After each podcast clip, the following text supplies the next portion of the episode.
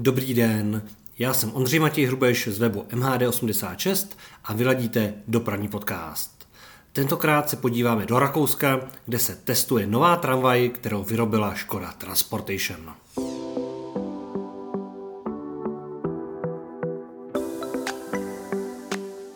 My se nacházíme ve Vídni, kde je klimatický tunel, ve kterém se zkouší nejenom železniční vozidla, ale i tramvajová vozidla.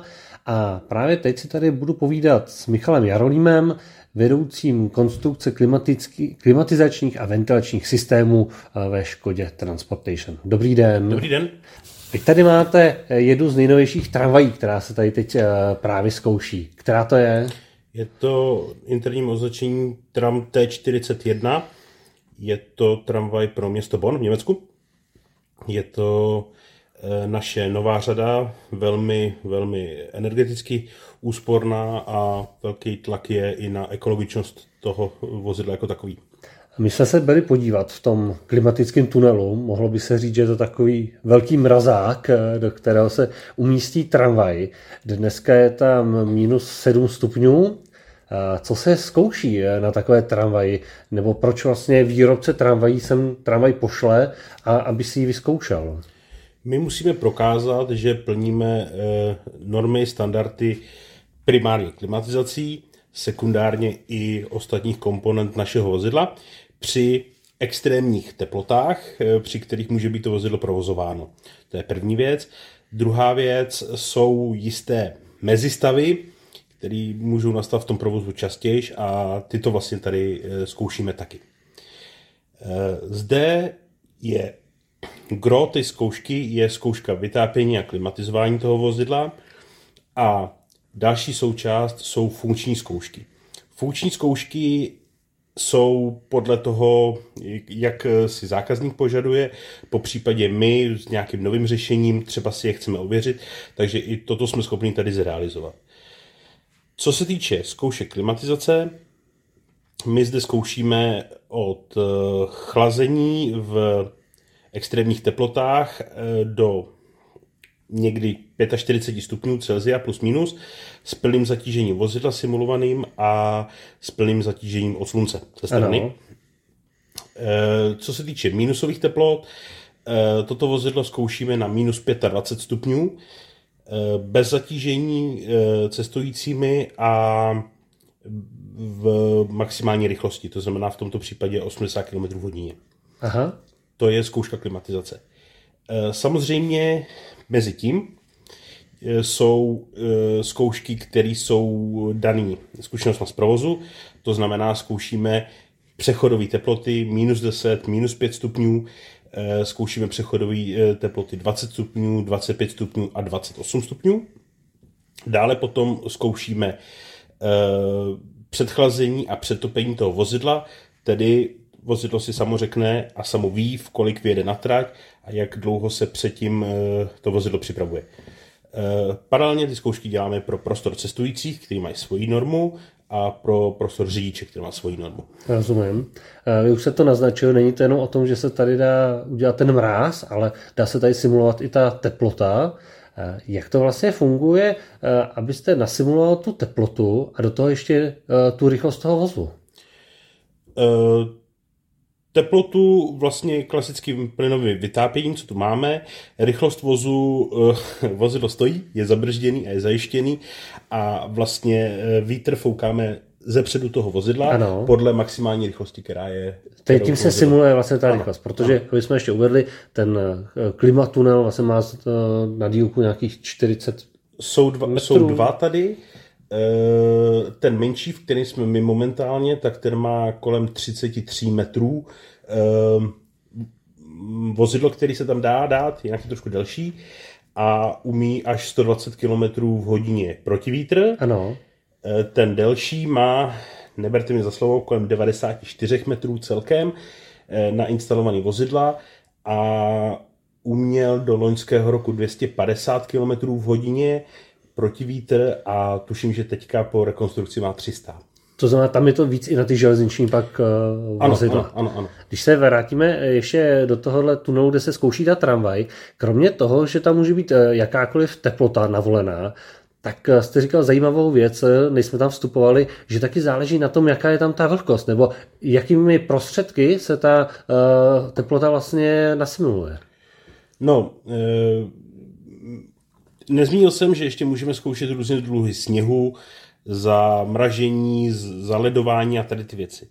A ten sníh v minus 25 stupních se dělá poměrně těžko. Takže e, sníh třeba zkoušíme v minus 7 stupních a jsou tam, představte si to, jak e, rozprašovač na, na, na kytky, který, e, do kterého se žene e, voda a vlastně ta dělá, ta dělá tu, tu sněžnou mlhu. Ně, něco, nebo je něco podobného, jako máme na, na lyžařských svazích. Jo, Zjednodušeně, ano, že jo? ano, ano, že vlastně ano. na to fouká, fouká uměle. Tak, tak. A my vlastně umíme tady, eh, tady si zařídit jak eh, prašán, tak mokrý sníh, tak eh, kombinaci. A na každou tu zkoušku zkoušíte právě i různý ty povrchy? Ano, eh, ano, můžeme, můžeme specifikovat. Eh, Mokrý sníh se dělá při minus 7 stupních a prašan eh, minus 10. Ta- Tam je, tam je trochu jiná teplota. A když se zkouší naopak zase ty uh, teploty plusové, tam se taky uh, nějakým způsobem liší to, jestli se dělá jako, fu, když to zjednoduším, teplota uh, ve stínu nebo na slunci? Eh, Tady samozřejmě je to tunel, není, ne- není to, není to slunce venku, takže tady eh, simulujeme sluneční zatížení pouze z jedné strany a umíme, umíme eh, si říct od 600 do 1100 W na, na metr čtvereční toho slunečního záření, což pokrývá celou Evropu, všechny tři zóny. To se samozřejmě před testem kalibruje Ano. a e, krom e, zkoušky klimatizací je e, tento test dost důležitý i třeba pro dveře, protože ty jsou kolikrát vystavený tomu slunečnímu záření. Jak vypadá takový jeden klasický testovací den tady? A kolik těch dní tady vlastně ta tramvaj je? Záleží na tom, jak je ta obsáhlá kampaň. E, Pakliže zkoušíte tramvaj, oficiální zkoušky jsme schopní stihnout za čtyři dny, e, pretesty podle toho, kolik potřebujeme. Standardně pretest rovná se délka toho oficiálního testu. U drážního vozidla je to složitější, eh, tam je ta kampaň zhruba dvojnásobná, to znamená mm, týden až dva týdny eh, tramvaj, zhruba, zhruba měsíc eh, jedno podlažní jednotka. A když se teď podíváme na ten jeden den, můžeme vzít třeba ten dnešní den, tak eh, jak to vypadá od rána do odpoledne do večera? Kolik hodin se vlastně testuje a jaký třeba věci se vlastně na tom všechno testujou? Test, testuje se 24 hodin denně, pondělí až sobota. Takže to se na směny, opravdu. Na směny. na směny. A testuje se vlastně, udělá se plán i z hlediska energetické náročnosti. Eh, Ten každý test má mm, specifikovaný začátek, specifikovaný eh, podmínky, jak má být vozidlo zapnutý, vypnutý, otevřený, zavřený. A Standardní doba testu jsou dvě hodiny, takže do toho dnes zvládneme nějakých 12 testů.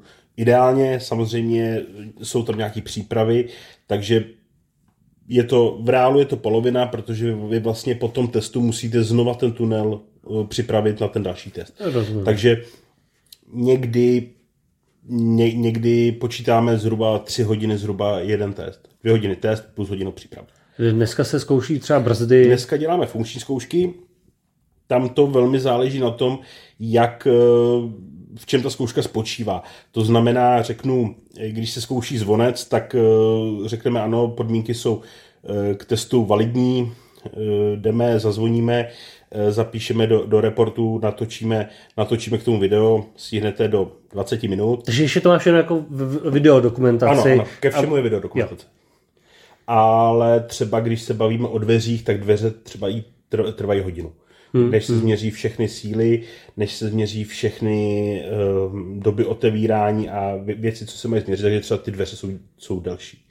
Zároveň se tady testují i v úvodovkách drobnosti jako stírání stěračem, Tak, že jo? to nebo i větla, jestli svítí vlastně v těch uh, náročných podmínkách. Na, na, na současném projektu to jsou světla, eh, komunikace do, do vozu, komunikace ven, kamery, eh, zvonec, eh, nou, nouzový odbrždění, nastřádání brzdy, mm, spřáhlo, důležitá hmm. věc, na, na příjmení spřáhla pro, pro odtah.